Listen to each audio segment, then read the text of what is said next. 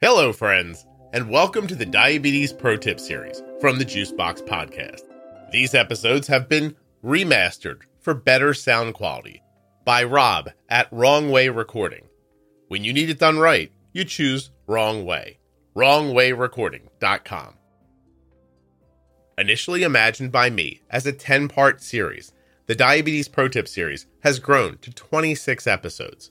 These episodes now exist in your audio player between episode 1000 and episode 1025. They are also available online at diabetesprotip.com and juiceboxpodcast.com.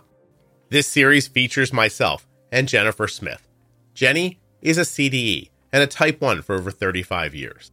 This series was my attempt to bring together the management ideas found within the podcast in a way that would make it digestible and revisitable. It has been so incredibly popular that these 26 episodes are responsible for well over a half of a million downloads within the Juicebox podcast. While you're listening, please remember that nothing you hear on the Juicebox podcast should be considered advice, medical or otherwise. Always consult a physician before making any changes to your healthcare plan or becoming bold with insulin. This episode of the Juicebox podcast is sponsored by Ascensia Diabetes, makers of the Contour Next Gen blood glucose meter. And they have an amazing offer for you. Right now, at my link only, contournext.com forward slash juicebox free meter, you can get an absolutely free Contour Next Gen starter kit. That's contournext.com forward slash juicebox free meter. While supplies last, U.S. residents only. The remastered Diabetes Pro Tip series from the Juicebox podcast is sponsored by Touched by Type 1. See all of the good work they're doing for people living with type 1 diabetes at touchedbytype1.org and on their Instagram and Facebook pages. This show is sponsored today by the glucagon that my daughter carries, Gvoke HypoPen. Find out more at gvokeglucagon.com forward slash juicebox. Hey, everybody, this is Jenny from Integrated Diabetes Services. I understand a lot of you have been contacting Jenny privately, which I think is a fantastic idea for any and all of you who are interested. Jenny, of course, has been doing the Diabetes Pro Tip series with me. This was supposed to be the last episode, but I think, um, unless Jenny has changed her mind, we are going to continue to add to this series throughout the year. Yes. Excellent, Jenny. I'm very excited about that. And today's topic is um, so you guys don't really understand how all of this happened. I wrote down what I thought were the tenets of the podcast and I sent them to Jenny. And she put them in a different order and made changes to them. And she's like, I think this is how that this will work. And I was like, that's great. And then we were supposed to, oh well, you know what I was thinking, Jenny, is we were supposed to record um basically a like a menstruation episode. But I think Right. it but I think it fits really well into your idea for today, which is variable. So I think we're going to combine the two of them, if that makes sense to you. Agreed. Excellent. Okay. Why don't you tell people what made you reach to me and um, and suggest this? Just the word variable brings in the whole topic of discussion, right? I mean, we're taught from the get go there are three main factors that really, you know, you get educated about is impact on your overall blood sugar control. We've got, and I kind of call them like the triangle of, of management of what you're told about to look for effect. Exercise, the medicine you take in type 1 of course insulin sometimes though with the changes in some of the medicine now for type 1 use could be other medicines and then you know the third one is food so you've got exercise medicine and food and you know if you contain all of those you're going to have diabetes success Right. right if you just learn about all those little pieces and there are only three so you're going to do awesome Yeah. well that's like baloney there, there's so many more factors to consider, so many more variables or like icebergs, right? That can kind of come through the course of your day. Um, I mean, some of them you can sort of head off. You may know that they're coming if you know to look for them and that they could have impact on blood sugar. Um, I mean, on the short list that I kind of came up with just to talk about today, because I know we don't have like four hours to discuss everything. I mean, I think I came up with like 10 or 12, um, you know, variables that I could really think affect most people um, and that you really should consider. Um, so, you know, uh, I'm sure that you probably have some variables that you know just with what you've seen with your own daughter's management, right? Absolutely. And and to kind of tag on to what you were saying, I found myself this past Saturday at the Dancing for Diabetes Touched by Type 1 event, standing in front of people telling them that insulin timing is the seed of the tree that is your management. And as long as, you know, we can always go back to that as, as the base, as the root, right? Um, but then eventually, you know, that seed grows a trunk and the trunk grows branches and the branches grow leaves. And all of these different parts of the tree can affect your blood sugar and will sometimes, but you can't get caught in a problem and staring at the leaf on the 77th branch and wondering what is that leaf doing to me right now? Even though it is doing something to you. So uh, it's right. i like to look back afterward and say what happened there and try to figure it out.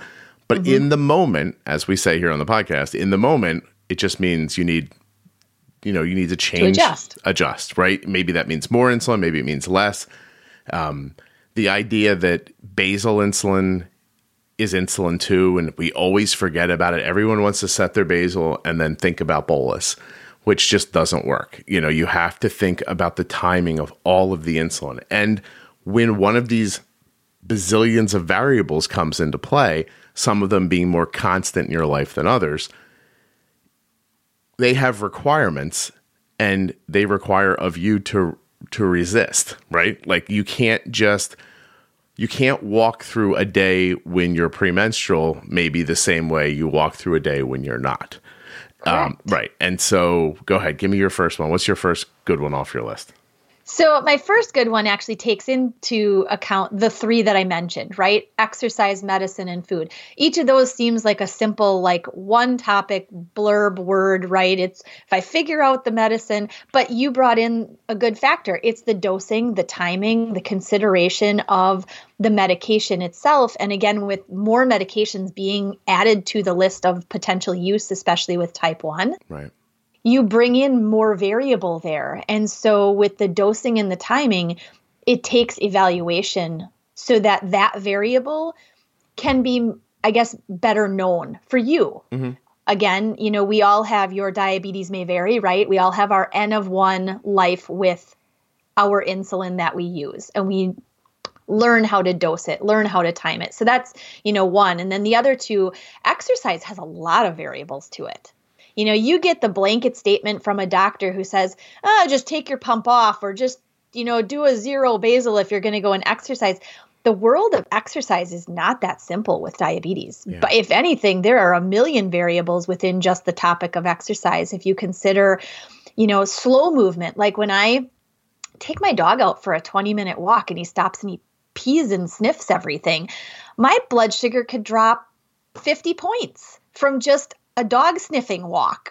Right? it's like, you know. The sniffing walk, not to be confused with the brisk walk. with the brisk walk, exactly. So, I mean, you know, things like that are all, uh, you know, going to like uh, Disney World. Um, to walk around all day. Mm-hmm. That slow, consistent movement, you wouldn't count as exercise, not like going to the gym and huffing and puffing and sweating to death. Right. But it's a variable that in my experience I've found I need to reduce my basal about 20% for the full extent of the time that I expect to be at like a Disney park or someplace similar. Can I ask you a question about that? Yeah. We always say that and then we never sort of not not you and I, just people in general. We always say like, you know, exercise can bring my blood sugar down. In, in, in I don't want to go too deep into it, but why? My my question is when my body starts moving, what does it yeah. do that makes my blood sugar fall? Is it using the insulin more effectively? Is it speeding up the like that's what I want to understand real quick. Those of you looking for a diabetes organization to support should check out Dancing for Diabetes. That's it. No big sell. I just think you should. Dancingfordiabetes.com. That's dancing the number 4 diabetes.com. I was at their event a couple of weekends ago. I heard Elizabeth talk about how she started the organization. Her words just made me so proud to be there and to be supporting what she was doing. And I think you would feel the same. Just check them out. Dancingfordiabetes.com. That's dancing, the number four, diabetes.com. Yeah. So the exercise piece if you consider, I, I like to refer to it exercise as like free insulin, really. Um, it, some types of exercise, again, you right. know, the low, slow to moderate intense exercise, you're really looking those muscle cells.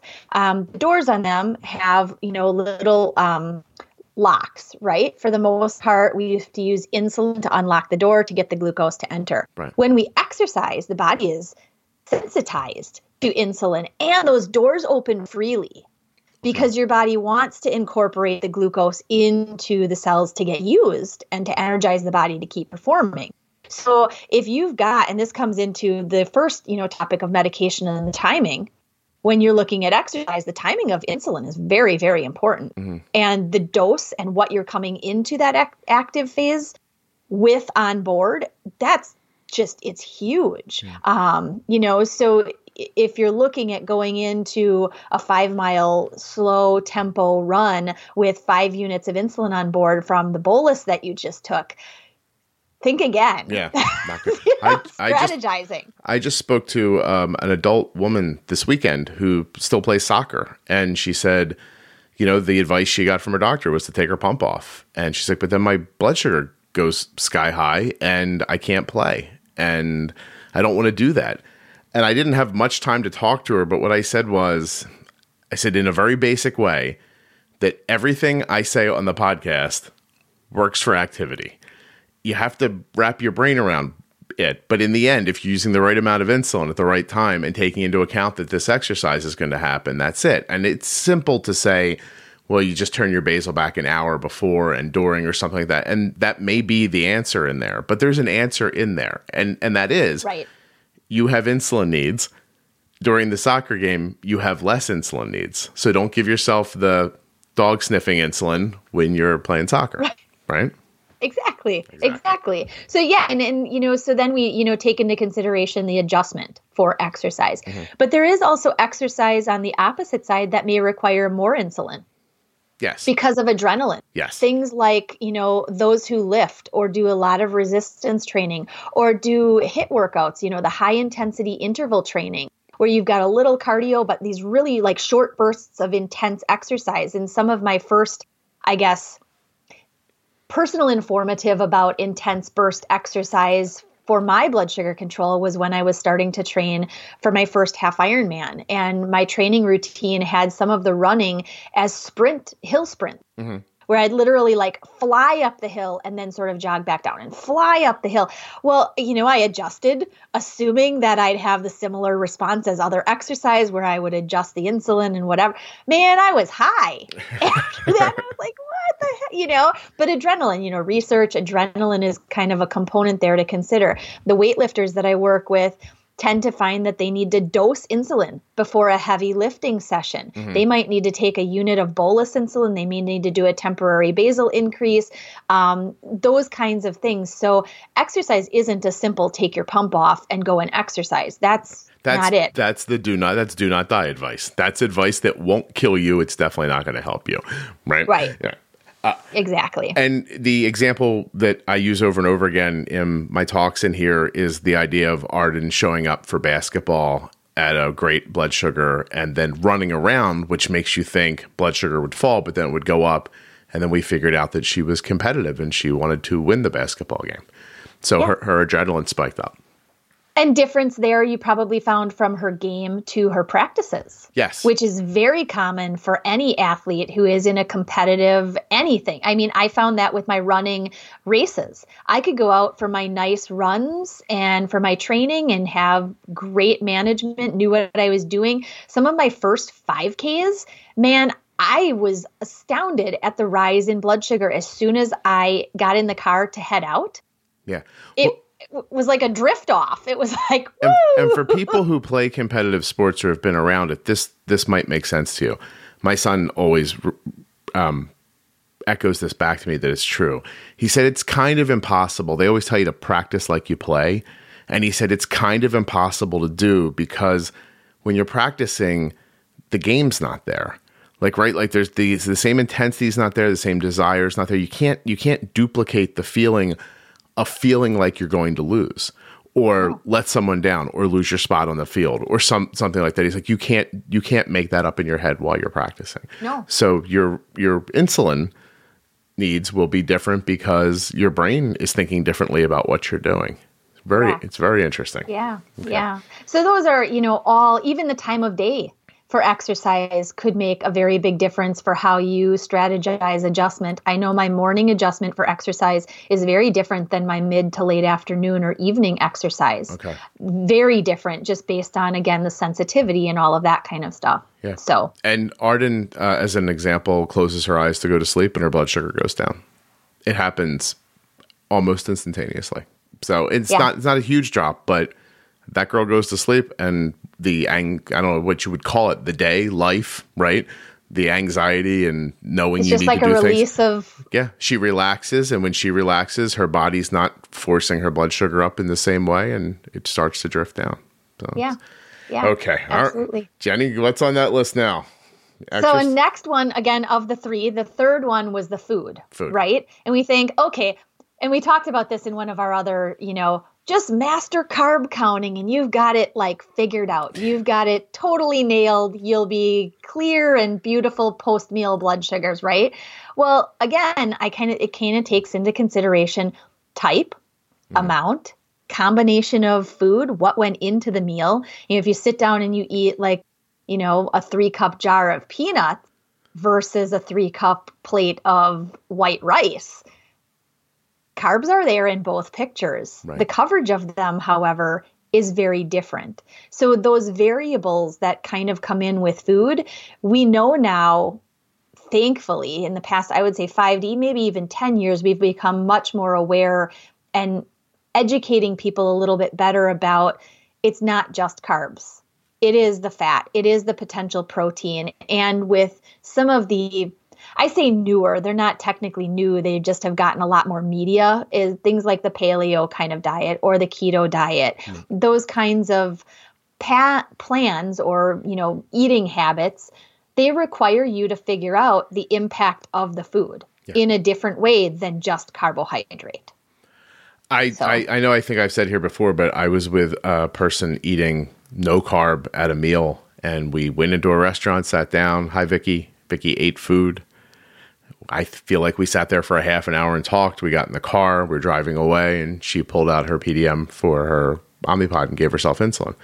And I was like, "What was that for?" And she goes, "The protein's going to hit me soon." I was like, "That's amazing." I don't think she ate one carb while we were where we were. So um different ways to wrap your head around different things. And I have it, you know, again, I just, this is fresh in my head because I just got back from a talk, but there's a slide that goes up that says all carbs are not created equal. Like you have to, uh, you have to Such a good believe, right? Right. You have to believe that 10 unit, you know, 10 units. Oh boy, I cannot talk about grams. 10 grams of rice and 10 grams of watermelon or grapes are not going to impact you in the same way or for the same amount of time.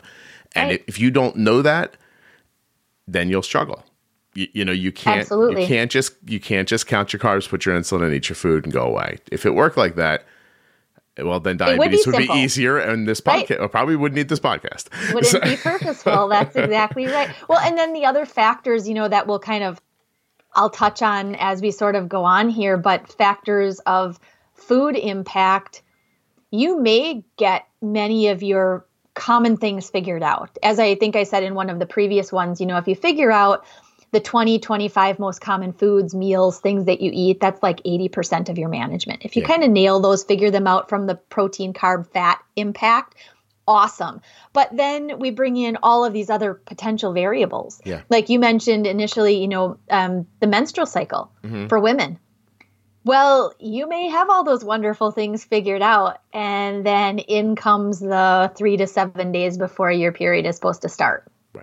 It, And if you haven't been told that there is an impact on blood sugar, and you just think that, oh, gosh, it must be my insulin or it's a bad site or something crazy is going on, you get really annoyed and confused. And for women, that could happen every single month that you're getting annoyed and confused. And unless you start to track things, yeah. you'll remain annoyed and confused.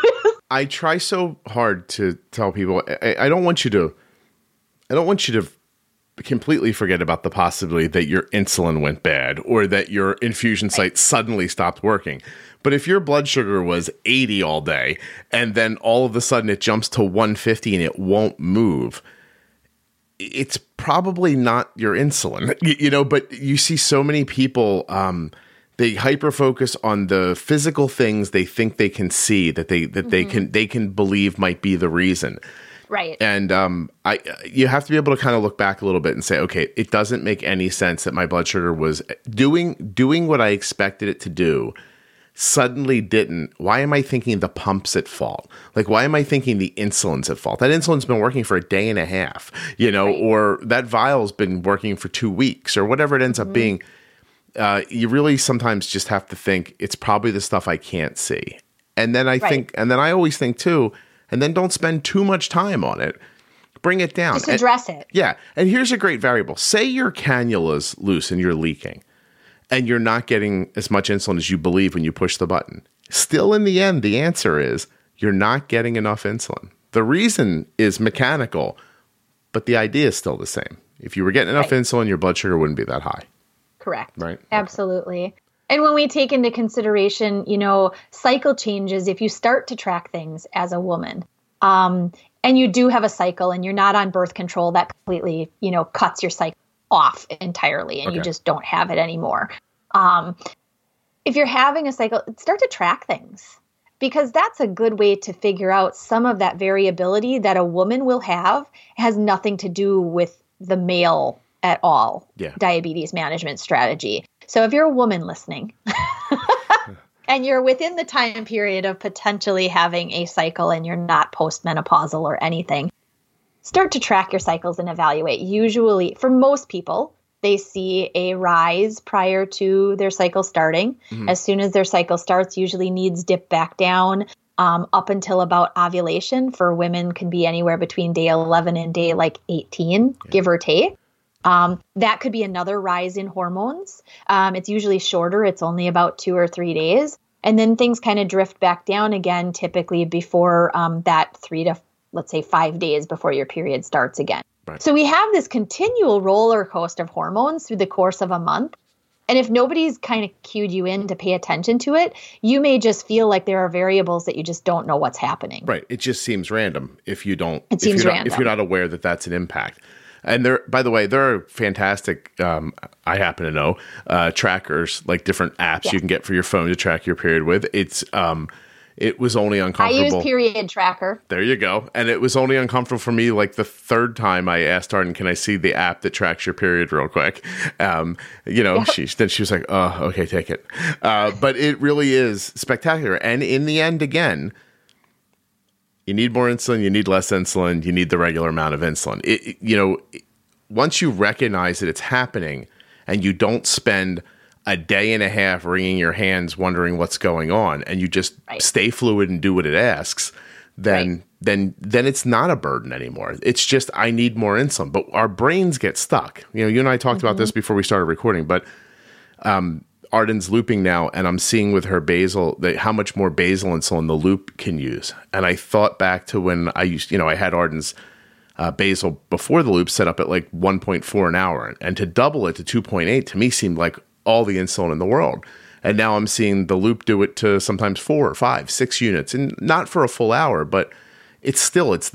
I realized I was stuck in the number, the idea of the number, and that can happen to you too when your mm-hmm. when your period pushes up your insulin needs, and you think that's crazy. You know, on most days I use 20 units all day between basal and bolus. 40 is going to kill me. Well, it's not that day because your needs are different. She needed it. That's right. It. Right. Okay. Absolutely. Absolutely. And that I think you bring into, you know, uh, you lightly touched on like the site or the pump or, you know, those as being variables, but they certainly are. I mean, you have to know when to definitely address it as a potential site issue. Uh, you know, if you're in the time period of, let's say, your month or you're a man and you shouldn't have hormone issues, and you've got you've been floating along beautiful for you know weeks and weeks and weeks and now all of a sudden you've got this like high blood sugar. You know you're usually up to like 140 maybe after your breakfast and now you're at like 300 clearly that's not normal if another variable isn't there right. right Yeah. So, you know, you address things, you say, I'm high. Let's address the high, but why is it happening as well? Mhm. Could it be the site? Check your site, you know, those kinds of things. Um, could it be the insulin? Think about, you know, if it's a brand new vial, probably not. But if it's a vial that's getting close to that like end of life, like it's almost empty, or you've, you know, you don't use very much insulin, so you're getting to kind of that 30 ish days, especially this time of the year and through like fall, where if you keep your open vial of insulin out of the refrigerator, temperature changes will affect insulin. Mhm. So it's really an important piece to consider. Maybe you just need to change the insulin out. Um, so those as you know potential site issues. The other site issues would be the site itself. Have you used this site over and over and over and over, and finally it's gotten to the point of just you can't use me anymore. Yeah. and when you switch to a new site, expect that it's possible that you need less insulin than you needed prior on the old site Correct. because maybe that site's working better. And Correct. and for all my talk about don't beat yourself up about it's probably the pump, it's probably the pump. Once you decide it's your it's your site, it's you know, it's the pump. And nobody bails on a pump site faster than me once I believe it's the site. You know, I'm like, okay, off gone. And and that's that. Um, you know, and you if you're newer to this by the way this all seems I, I try to bring this up once in a while talking about things on the podcast is an exploded view right like you're really stretching things out to see in your regular life it's not going to take the last five minutes that jenny and i talked about this for you to make that decision um, you know you've heard me say before like about cgms people are like how do you know how you can trust your cgm I'm like you can tell and they're like, what do you mean? Like sometimes it's 30 points off, which by the way, you know, 30 points off a 10 year old meter. I don't know why we're believing the meter before we're believing the CGM, but n- neither here nor there. My point is, is that after you have some experience with this for a while, you know what's real and what's a ghost, you know, and you can, you can look and say to yourself, all right, this is clearly the site this is going. You can look at your CGM and say, I don't think it's possible my blood sugar's been 83 for six hours. Maybe I ought to use my meter to see if that's right. And Right. those decisions become very easy over time. The Remastered Diabetes Pro Tip series is sponsored by Ascensia Diabetes, makers of the Contour Next Gen Blood Glucose Meter, and they have a unique offer just for listeners of the Juicebox podcast. If you're new to Contour, you can get a free Contour Next Gen starter kit by visiting this special link contournext.com forward slash juicebox free meter. When you use my link, you're going to get the same accurate meter that my daughter carries. Contournext.com forward slash juicebox free meter. Head there right now and get yourself the starter kit. This free kit includes the Contour Next Gen meter, 10 test strips, 10 lancets, a lancing device, control solution, and a carry case. But most importantly, it includes an incredibly accurate and easy to use blood glucose meter. This contour meter has a bright light for nighttime viewing, an easy to read screen. It fits well in your hand and features second chance sampling, which can help you to avoid wasting strips. Every one of you has a blood glucose meter. You deserve an accurate one. Contournext.com forward slash juicebox free meter to get your absolutely free Contour Next Gen starter kit sent right to your door. When it's time to get more strips, you can use my link and save time and money buying your Contour Next products from the convenience of your home. It's completely possible that you will pay less out of pocket in cash for your Contour strips than you're paying now through your insurance. ContourNext.com forward slash juicebox free meter. Go get yourself a free starter kit. While supplies last, U.S. residents only. Touched by Type 1 has the back of people living with Type 1 diabetes. Take, for instance, their D-Box program.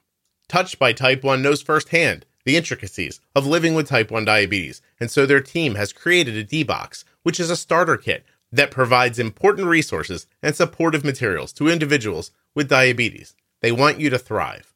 The D-Box is completely free and available to newly diagnosed people. All you have to do is go to touchedbytype1.org, go to the programs tab, and click on D-Box. While you're there, check out all the other resources and programs available at touchedbytype1.org.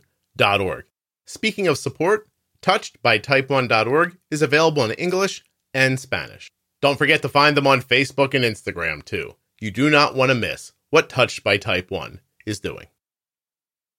When you have diabetes and use insulin, low blood sugar can happen when you don't expect it. Gvoke HypoPen is a ready to use glucagon option that can treat very low blood sugar in adults and kids with diabetes ages 2 and above. Find out more. Go to gvokeglucagon.com forward slash juicebox.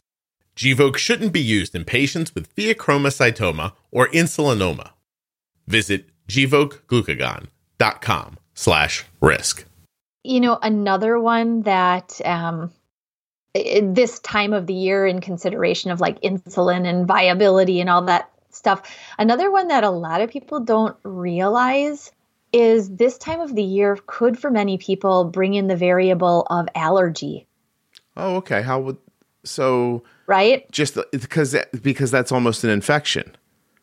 It's causes yeah, it causes kind of like that histamine reaction in yeah. the body, which causes an inflammatory response. You right. know, that's the reason you get all phlegmy and you know boogery eyed and like whatever is coming your, out of your you. Body you know? trying desperately to push out the dust, push out the nastiness. right? Exactly. I mean, unfortunately, my husband has nasty allergies in this time of the year. He's just like full of sneezing and like runny eyes and you know that kind of stuff, and it stinks. But when you consider diabetes, insulin needs with this as a a stressor on mm-hmm. the body, and we talk about stress as a variable too.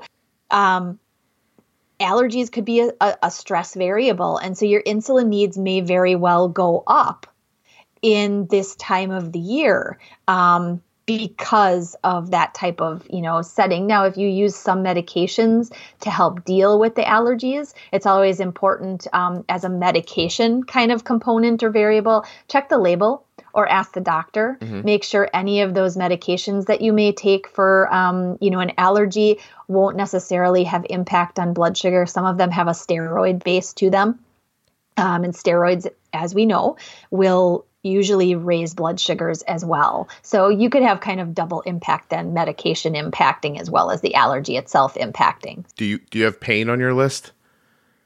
Pain would yeah. be another stressor within that like kind of body sort of yeah, yeah i think it's something people don't think about but i've seen it happen so many times that you can't not trust i saw arden get hit in the knee with a softball once and her blood sugar immediately started going up and stayed up stayed her insulin needs remained high for days while the pain in her knee subsided and it yep. was a significant pain um, yeah and so let me ask you if i have a headache would that push up my blood sugar it could if it's a if it's a bad enough headache, especially those who may have like migraine okay. issues. Absolutely, it could be a variable. Um, sometimes too, you know, with that as as effect, sometimes if you notice the rise in blood sugar, you take medication to offset the pain itself. Mm-hmm. If the pain isn't felt anymore, blood sugars should or could very well come down. And so you do have to be kind of cautious with the adjustment in insulin. If you're doing something to cover the pain, you may find that correcting the high blood sugar drives it down more than you expected because you're not feeling the pain anymore. So funny. My next question was going to be to you. Say I'm in a road rage situation, and because I'm all dialed into my diabetes and I've got a Dexcom, I see my blood sugar goes from 80 to 140. I don't want a bolus right away, right? Because my basal, because that that burst of adrenaline is going to go away quickly, and then my basal is going to my basal is going to crush that number again, most likely.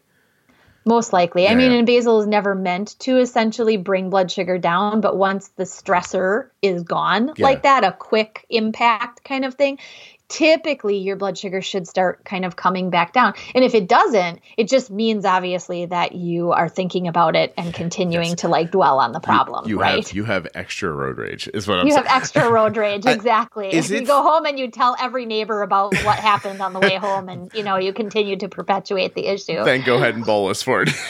then bolus for it, exactly. Is, yes, exactly. Is, is a quick burst of adrenaline the same as a lollipop? In that it does mm. it does hit you, but that it, it can't sustain the rise. Is that a yeah. similar idea? It kind of similar idea. It's kind of a good way to. Um, you know how sometimes you know how doctors used to, and I, I'm sort of against the idea of talking about free foods. I don't I don't really think there's free foods in general, but right. but I have seen it with Arden, and I've always wondered is the fact that like she put a lollipop in her mouth and her blood sugar went up a little bit and came down is that because a lollipop is a quick hit that goes away? Is it a free food? Or is it because i've got the balance of her insulin so wrong that it's able to handle carbs i haven't? Like i used to think about that when she was younger. Like am i really like did that really not have an impact? Or like you know how we talk about if you know, I was explaining to people this weekend. I said, "Look, you have to pre-bolus. It, uh, you you can't be scared of it. Like insulin works the way it works. It does not work the minute you put it into your body. If you pre-bolus and two minutes later your blood sugar starts falling, the pre-bolus did not magically start working. You probably You did something. already. Yes, you were falling already, or you did something hours ago that is impacting now that you're unaware of. Um, and I always wondered about that. Like when we'd give Arden like little bits of candy. Am I just was I just premature? Like was I just holding up a, a low that was coming anyway? could be the factor and that's also it, it kind of brings up a good point While it's not really a variable but it might be uh, if you consider it um, lows when you treat a low we, we recommend treating with simple sugar Right. right when you treat with simple sugar that simple sugar is really its potential impact should last an hour to 90 minutes. Mm-hmm. And thus, the age old recommendation if you have a low blood sugar, treat it. It comes back up. If you're not going to be eating a meal or a snack within the next two hours, treat or follow up that carb sugar with a snack that includes protein. Mm-hmm. And the reason was to sustain the blood sugar then because that quick glucose, like you just said, it goes in, it does its job, it gets things up, but eventually the basal that's there that's supposed to be right, Overpowers that it. sugar, it will overpower. It, there's not enough left, Yeah. really, if it's working the way that it's supposed to.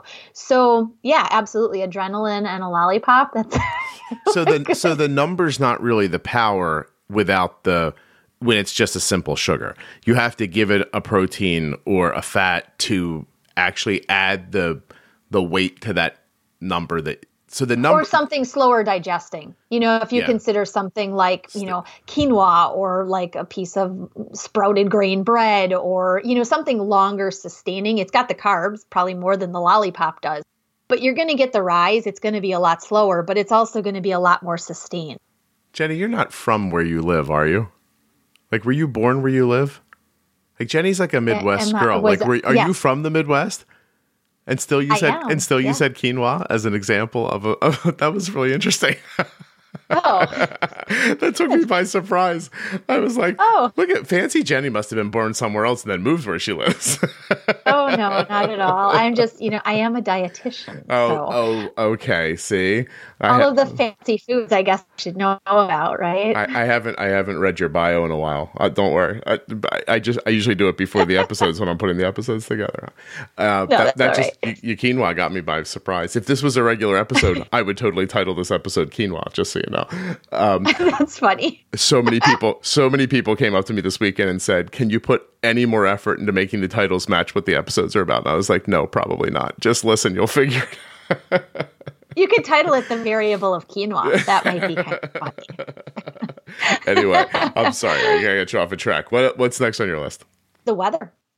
As we consider temperature changes, I've got you know so many people, and I notice myself. I've got a really good friend who notices as soon as March hits, and you know here in the Midwest, March may or may not be warmer um, than the winter has been. But she's like, as soon as March hits, it's like a switch in her body goes off, and it's like it's spring. Hey, let's dial down the insulin needs. And she literally has about a 20% decrease in her basal needs from March all the way through like, you know, Octoberish when it starts getting a little bit cooler out. is that an across the board rule For the most part, the warmer the weather, the more um, and the more time you might spend in the actual warmth of the warm weather. hmm You know what? What does warm weather do? It increases the uh, like your body needs to cool itself off. And so your vessels come closer to the surface of the skin so you can cool yourself by sweating a little bit more.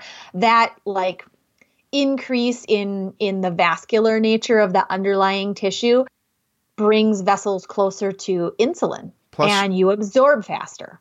plus and this isn't physical but uh, physical in in terms of inside of your body but you probably become more active when it gets warmer too right, Right.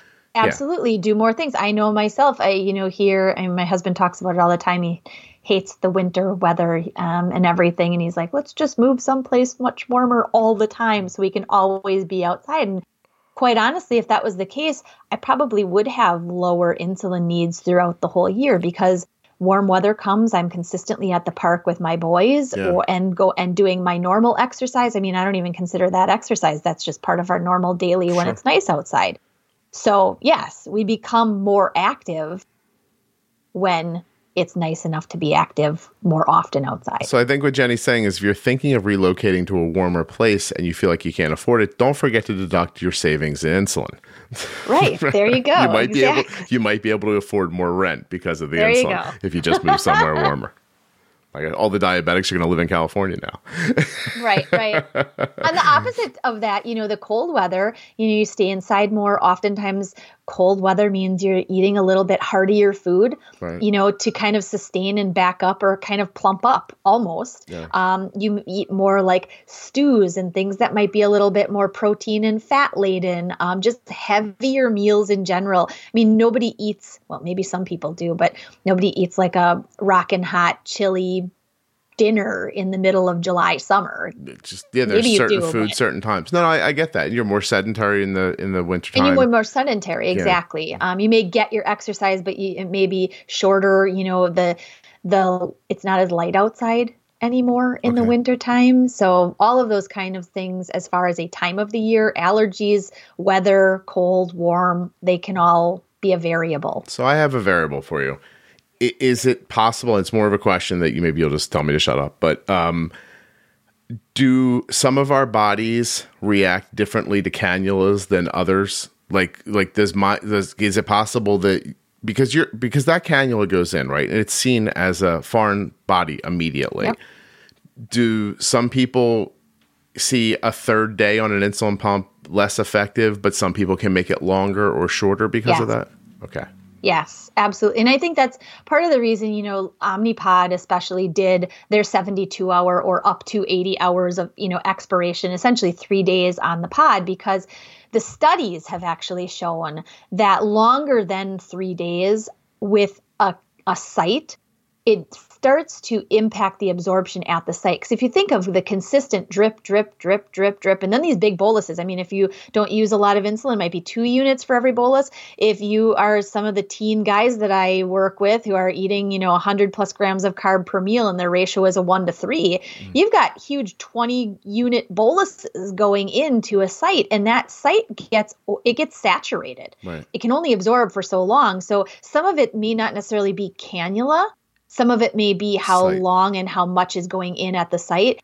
For the people that are sensitive to different cannulas, though, um, it could be the angle. Some people do much, much better with the angled type of cannula. Mm-hmm. Other people do much better with the 90 degree cannula. Um, I myself found no issue with Omnipod at all. I mean, I was a long time user before I started looping about a year and a half ago. Right. But once I started looping with my Medtronic pump, I actually found the angled cannulas were horrible for my skin.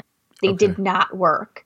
And I found the 90 degree plastic cannula also wasn't something that my system seemed to really like. Whereas the steel cannula that goes in at a 90 degree angle, it's kind of like a thumb thumbtack. You just pop it right in. Right. That's awesome. It is like my go to set now. That it's works. fabulous. Hey, does T Slim have um, steel and plastic options? They do. Because yep. I I see people a lot talk about the um, people who struggle on the T Slim move to the steel cannula that sometimes helps. Yep. It's the, the, the one for T Slim is called TruSteel, and the one for Medtronic is called the Sure T.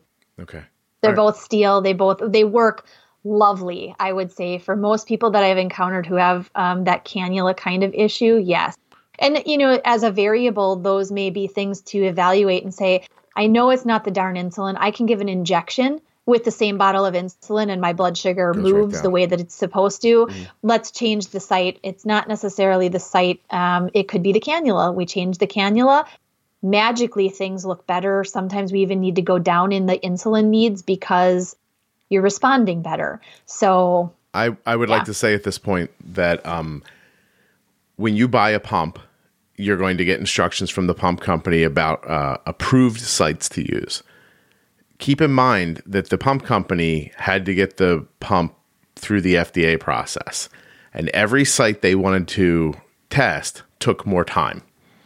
And that took away time from them getting it to market for you. So had they decide had they had the luxury of more time, they may have tested more sites and the FDA may have said, "Hey, this data proves that you can use it here too." I'm now not saying anything else about that other than you should consider that. Correct. That, that's all. Yes, and even some of those approved FDA sites mm-hmm. don't work for some people Right. at all. Yes. Just because So, they're yes. approved doesn't make them good for you. Doesn't make them good for you. That's Just exactly because they're right. not approved doesn't make them not good for you. Always, right. always take into account the photograph on my blog uh, that Kris Freeman, the Olympic skier, allowed me to use of him wearing his pump on his pectoral. And Yep. I believe the man has the same body fat makeup of this metal microphone that's in front of me. So um, Yeah. I think what and works many for you women is use what's that right. site as well, even though they don't technically have. They've got pectoral muscles; they're just hidden underneath a breast. So. I I love when someone shares like a cleavage picture with their pump on them, and I show I show it to my daughter, and she's like, "Never, never," and I'm like, "Okay, I'm just saying, this lady says it works really great." She's like, "Get away!" She's like, "Get away from me." right, right. Again, all those variables to Right. definitely consider. I mean, we're talking about location here. I actually had location for a different reason being a variable. Um, Go ahead. location um, being like travel. Okay. Travel is a variable. If you notice um, changes in your blood sugar when you are flying or traveling long distance, uh, we usually find that over two hours of sedentary travel will usually require more insulin Mhm. because of the sedentary nature and the potential bit of stress that travel brings in. We on a three-hour flight, we always have to bolus on two hours into a three-hour flight. I never thought of it before, but it's constantly that. Yep, Yeah. yep. So I personally have found that I use about a 20% basal increase when I fly. I get to the airport, I turn the temp basal on so that by the time we get on the plane, it's already like circulating at a higher level. I continue it until we um, get the notice of descent and then I cancel it.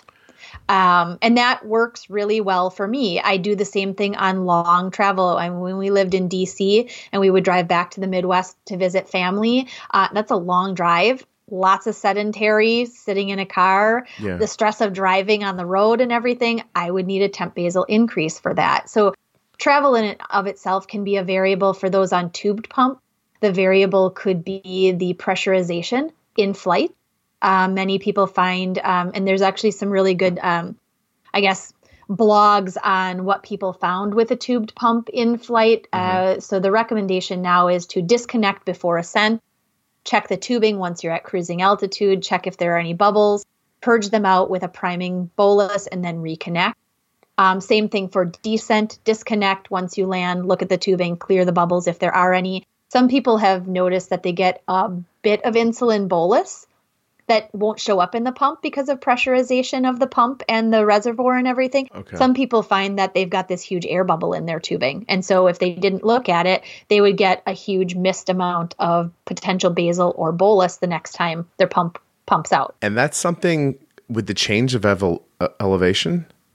Yeah, it has to do with the pressure pressurization within, you know, the cabin. And unfortunately, there's not a lot of um in fact, there's nothing that I've seen in any of the tubed pump companies that they talk about doing that, but it's something that we know is common to happen. And so On Omnipod, obviously, there is no tubing. I've had a random couple of people who've noticed that in flight they have these lows, having not bolused, having not done anything different, having mm-hmm. sat at the airport for like an hour or two before their flight took off.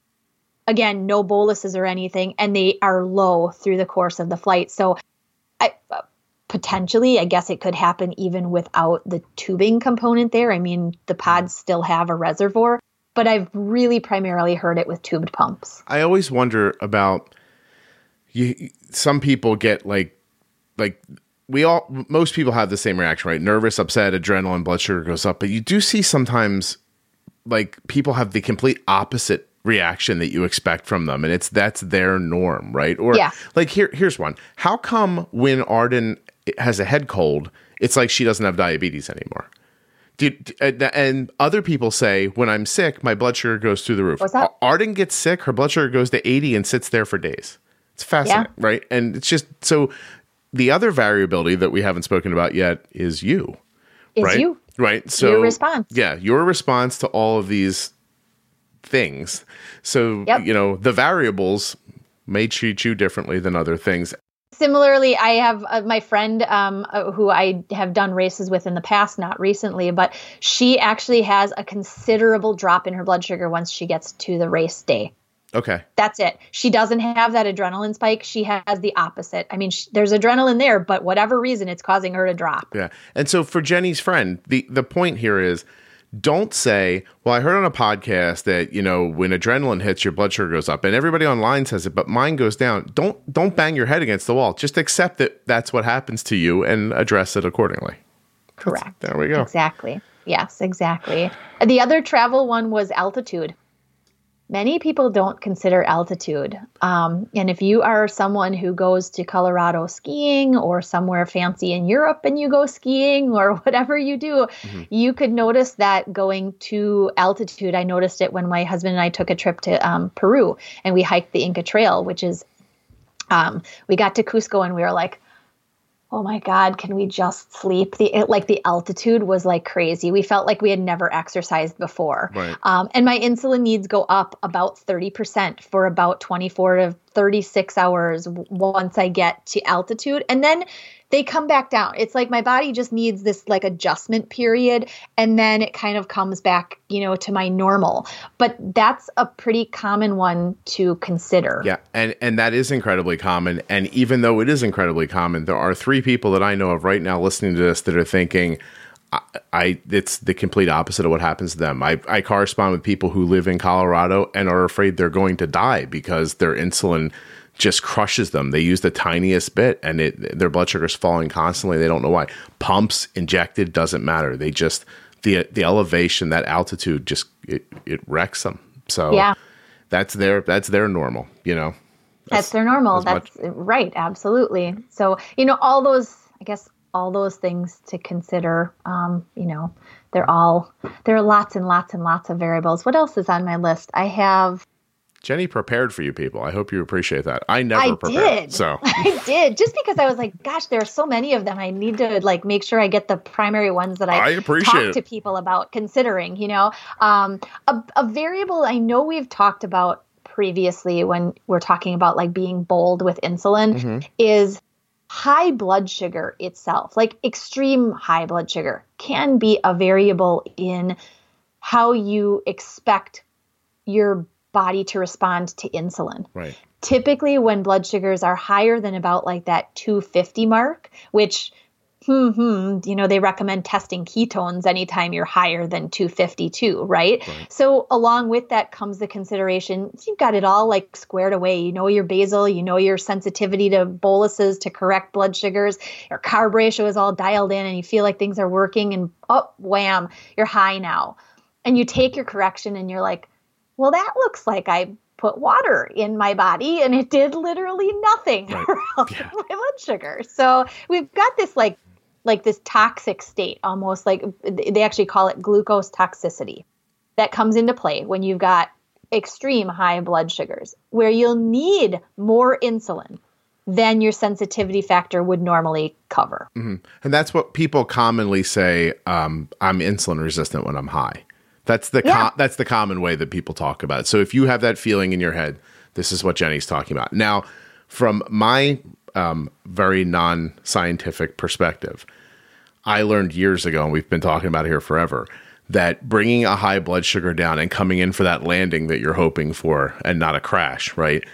It you have to, in my opinion, it's a mix of basal and bolus. And like, bolus. like Jack, you don't just if you're thinking in my mind, if you're thinking it's two units to get this 300 back to 100, I like to find a good portion of that insulin from basal, and I don't know why that makes more of a difference, but it certainly does. So It's also a um I call it a let's say a safer way to also manage potentially because if you've got a temp basal increase going along with a part of a bolus that you've uh, used to address that higher blood sugar, the basal can be canceled. Right. You can always bail on the can- Once on the you see the movement that you want, you can bail on the temp basal. Whereas if you've taken your rage bolusing and you're like, it's telling me I only need two units, man, I'm gonna nail it. I'm gonna get it down with like eight units. And you like nail well, once it's there, Yeah. you can't get rid of that eight units. It's you, you, better know, whereas believe you just pre-bolus for your next meal and you better eat it at the right time. That's exactly right. So, you know, if you do some of it as bolus, like you said, and some of it as this temp basal insulin, you can cancel that temp. yeah. You may need to cover a little bit, but at least you're going to drift down better without a huge crash. You can also you can also cancel it and go back to it, which I found myself doing before. Right, you're you know 300, it's now it's 280, it's 250, and then you're like, oh my gosh, she's two hours down. I'm shutting the basal off. Then all of a sudden 220 and it levels out. You're like, oh, should have left the basal on, and you put it back on again. But at least you're in control of it to a degree, right? Right. And you and you didn't just put in this giant like you know mallet full of insulin that you can't stop. It's already hit you. It's hit you, and you're done with it. Yeah. I want to say too, and this maybe doesn't fit here, but when you find yourself in those situations, I think it's incredibly valuable that when you cause that fall, that that descent in blood sugar, and you have to eat some food to stop it at some point. I know everybody thinks of that as like some failure, but there's so much to learn from watching the food go in and watching how it affects your blood sugar on the CGM that that that experience of stopping a drop like that will inform a lot of what you do in the future because just like you can see oh wow I was 150 two arrows down so I ate this and I came in at 80 that knowledge and I can't really explain to you how in the moment right now how in this example but it will inform your understanding your greater understanding in a way that will help you in the future it's ne- Absolutely. it's very neat to see how the food affects the insulin I actually, it's so awesome. Yesterday, I talked to somebody who she works very hard, you know, with strategy management. We knew something was kind of going on in the evening for her. So we said, well, let's do like an evening basal test. Let's see what's happening truly behind dinner without the dinner, you know, being mm-hmm. there. So she did this awesome basal test. We saw the drift happen that we kind of assumed was from basal. We, you know, could counter it, but she ended up having to treat the drift down and she didn't want to eat at 10 o'clock at night. So she just treated the low. She had three glucose tablets to treat it. And she thought, you know, all we're getting out of this is the basal test. So we know where to change things. Yeah. You know what? Um, so we could actually get the evaluation of what the carb intake she did. right How much of a rise did she get with it? From it, because there was no other food. There Yeah. was nothing. I mean, the only other food she had in her system was from lunchtime at noon. At 10 o'clock at night, there is no impact of that whatsoever. She had no exercise. We treated the low. It came up. We saw how much she could use that. I pointed out, and she's like, wow, we got like more done than I thought we got done. She was so excited that she could actually see, and it was simple sugar, right? Yeah. So she didn't treat with something that had the fat or the protein that would have later potential impact that you couldn't figure out. It was just glucose tablets. Mm-hmm. Nah, it's so, there's so much to learn. You if learn. if you just step back a little and widen your vision, and and you know, and you have to get rid of that I failed or this is a mistake or a problem feeling. It's just data coming back. Like look at it and really accept what it is instead of being upset with yourself because Right. it, you can't. You, because I said it this, you know, I say it a lot, but this weekend I was really pointed with a pretty large group. I said every time something goes the way you don't want it to go and you don't use that as a, as a as a moment to collect the data and make decisions and and and further your understanding you wasted that moment and you're going to have to have it again now because you didn't pay attention to what happened. It's just like i mean what's the saying right? Uh, something about history doomed to repeat it right? I don't know the exact saying. Right. right? All of you who know it now are repeating it in your head in your car. But that's the idea. The idea is it's happening. Learn from it. Don't just wring your hands and go oh i can't believe that happened. That sucks. I'm bad at this you know? Right. Exactly. this isn't Right. fair blah blah, blah. I-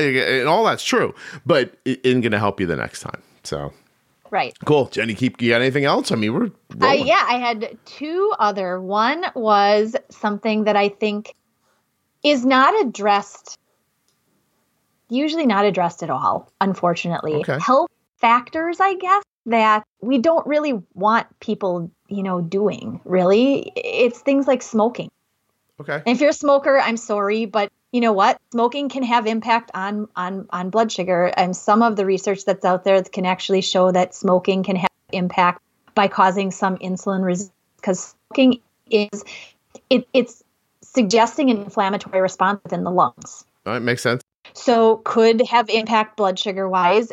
The other one would be drugs drugs can have impact uh, potentially on your diabetes management um, you know depending on the kind of drug that you're using so jenny you're telling me that if i'm sitting at home really trying to figure out my insulin problems and i'm not taking into account my heroin addiction i'm making i'm leaving something out that's important to think about absolutely right which yes. which yeah. might be which might be reasonable like i think that people compartmentalize their thoughts sometimes and you really sometimes don't see where the impact is actually coming and as a variable, you may not be considering all of the things you could be doing for your diabetes management if you are utilizing a drug and it's it's really your main like focus right? Because diabetes isn't going to be a focus for exactly. you then. Are you going to say drinking next? Because I have one I want to ask Yes. about. Oh, go ahead, say drinking. Alcohol. Uh huh. Yep, alcohol itself, drinking. It's a big one that I discuss with, you know, my teens in my college um, because it comes into the picture. It does. Um, learning how to do it safely uh, is an important thing because the impact of the alcohol itself, you may have your fancy sugar, you know, juice sweetened beverage. The alcohol in it, however, is going to have impact later on your blood sugar. So what we find is that hours later, if you've had enough alcohol, it could cause a drop in your blood sugar. And and not for nothing, but when you're really loaded, you're probably not doing your diabetes math as well as you probably could be. Uh, so, is it fair to say maybe have a buddy with you, explain to them? Like you don't just need a um, a sober driver; you might need a sober uh, basal tester too. So, exactly. somebody with you. exactly. Yeah. So now So- th- these things just made me think of uh, because I just did an interview with somebody who's like clinically depressed and has type 1 and to watch the cycle of how it hit this person over and over again was just like it's crushing, you know, to see, but for them to have to live with. So now I'm thinking if I'm on a depression medication, is that affecting my blood sugar? Is it making my blood sugar higher, giving me anxiety more that it's higher, and making me feel more anxious about having to use extra insulin? It, it, it- Yeah. And what about just the the the physiological? And maybe you don't know, but experience of being depressed. Like, does that have an impact on you? It's well, depression is a stress, Yeah. right? So, and it could be, it could go various ways if the depression isn't being managed with, um, you know, assistance, whether it's counseling or use counseling and a medication or whatever it might be. Mm-hmm. You know, that in effect could be enough of a stress that it is bringing your blood sugar levels up. Right. It, depression can also mean that you're just, you're just not eating. Right. So it could very well maybe bring insulin needs down because you're just literally not taking in anything through the course of the day. Now, some of the some of the medications, some of the oral medications, um, will make you feel so much better, which is a purpose, right? Right. That's the purpose. But some of them also increase appetite. If it increases appetite enough and you're not cognizant that that's what's kind of happening and kind of rein that in, you could have weight gain that could impact your insulin sensitivity. Okay. I'm going to add a thought to this because I had a conversation with somebody online told me something I never considered. So this person uh, was overweight, and so their, their eating was more than they wanted it to be. And so when they counted their carbs and went to give themselves insulin, they wouldn't give themselves all the insulin they needed because it reminded them that they were eating more than they wanted to be eating. And I know that's a real interest. You have to wrap your head around it for a second, but they were disappointed in themselves for eating that much. And one of the ways they pretended that it wasn't going on was to use an amount of insulin that a more normal meal would have needed. Yeah. So there's a lot of things. I I wrote, you know, as we started this conversation today, I wrote down life because the variable really is life, right? Like it's your living Yeah. and there are different things happening to you. And whether you're, uh, you know, addicted to drugs or you're depressed or you just don't have your basal right or what, all the things that Jenny's brought up here today, really, it's just, it's, you're alive and you have diabetes. And so they're going to be Yep. variables. Are there any more on your list? I, you're looking over The only list. other one was uh, kids' growth cycles. Ew, growth hormones. are a and i think you know i mean that is a it's a broad topic so i bring it up as a variable Mhm. it may need full another discussion potentially but it is it's and people ask you know i work with a lot of kids lots of ages i mean a little younger than two is my youngest person and kind of up into like 70s is my oldest and but the kids have these variables of growth that just drive parents crazy. Right. because become you know we've got things smoothed out and beautiful and one of the biggest things i tell people is the needs will change. We'll get them figured out. They'll probably look like they're going along pretty nice and then oh you know little johnny is going to spurt up you know a half an inch Yep. and so for the next couple of nights they may get these like like you said arden goes to bed and her blood sugar kind of like drops off Right. in a growth spurt. Many kids go to bed as soon as their head hits the pillow, pillow and they're snoozing. Man, it's like a rocket ship to the moon. Blast off blood sugar. That is the worst part about growth hormone in children is that it happens while you're trying to sleep. Uh, Yeah. That really, I have to give Arden her bolus really quickly. Um, this one's going to be easy though because Arden's doing the loop right now. 80 carbs, taco. Uh, that's it. Uh, wait, wait, wait. hold on, hold on. Uh, That's it.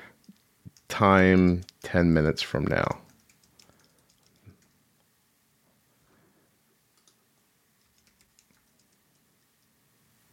Eighty carbs taco time change time to ten minutes from now. That isn't going to make sense to you guys yet, but it will one day. When uh, Jenny and I talk about that, and um, and Katie DiSimone comes back on it and tells me all the things I did wrong while I was setting up my Arden's loop, and how I could Oh, have avo- and how I could have avoided them. Uh, Yes, I can. That's great because that was uh, like my last little tidbit of a variable, which is a total different discussion. I'm glad you're going to have it with Katie, but you should discuss with her the looping variable. Mhm. Because these all have different, if you are using a, a looping pump. Oh, Jenny, this is going to come out before I talk to um, Katie, and so I'll just tell you now, and then you could, you guys can all hear it now, and then hear me talk about it later with Katie. Every every thought I had trying to set up the loop was wrong. Like like like le- like you know what I mean? Up, down, left, right, like everything. If you asked me. You know, yes, no. I'd say yes, and you'd be like, no, no. It, you know, I, I'd send Jenny a text. I'm like, I'm seeing this. Should I move this up? She'd go, no, down. I'm like, how did I get that wrong? It's just, it's so, so. All of us right now, everybody who's listening, if you're being bold, if you're following along with this podcast, obviously it works fantastic. And there's no you don't need to change. But if you go to looping at any point in your life or into a closed loop system the variables the settings that allow the loop to think are counterintuitive to what we're all doing when we're not looping.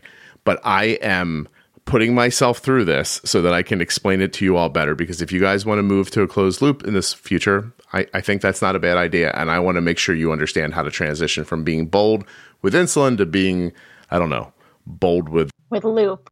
Or how to maybe let loop be bold with itself.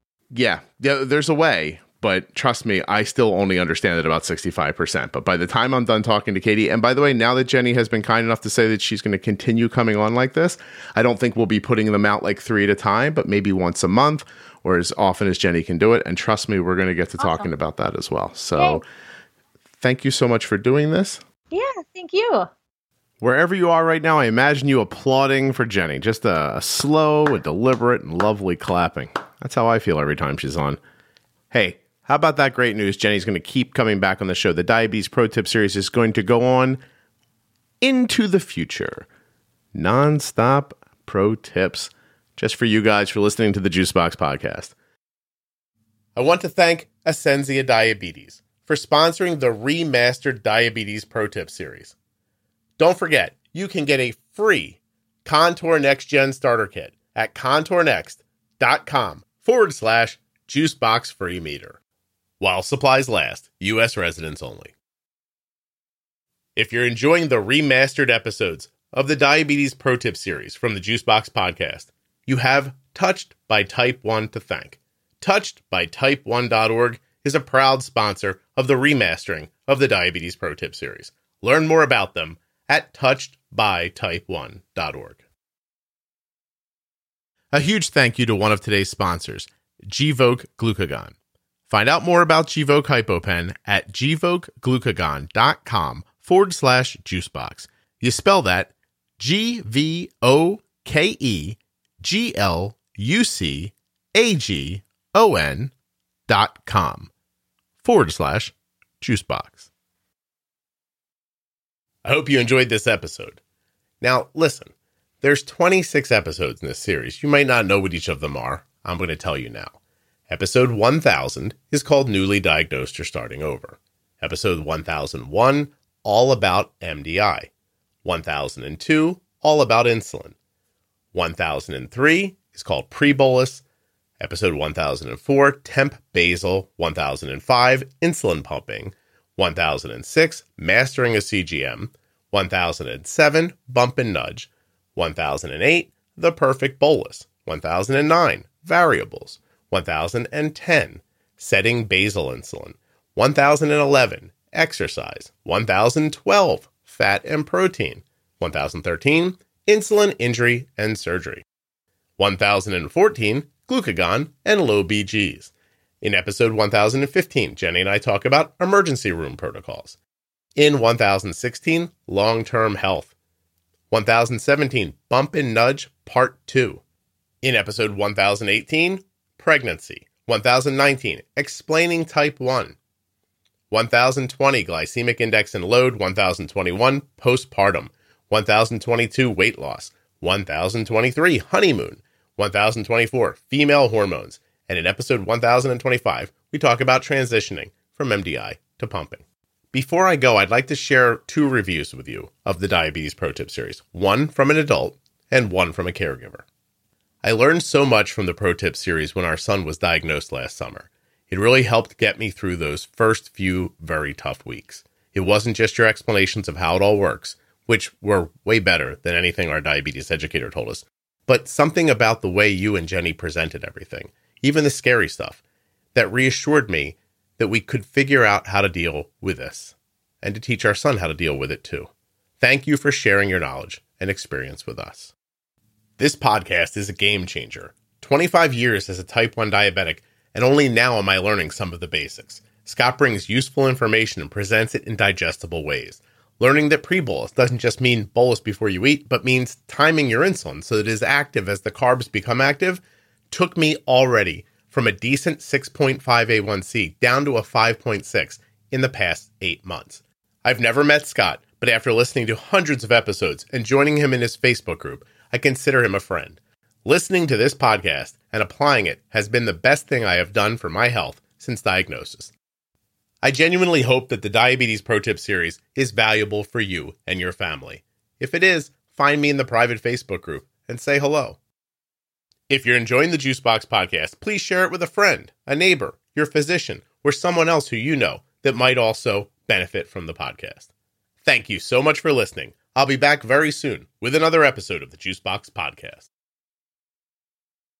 Jenny Smith holds a bachelor's degree in human nutrition and biology from the University of Wisconsin. She is a registered and licensed dietitian, a certified diabetes educator, and a certified trainer on most makes and models of insulin pumps and continuous glucose monitoring systems. She's also had type 1 diabetes for over 35 years, and she works at integrateddiabetes.com. If you're interested in hiring Jenny, you can learn more about her at that link.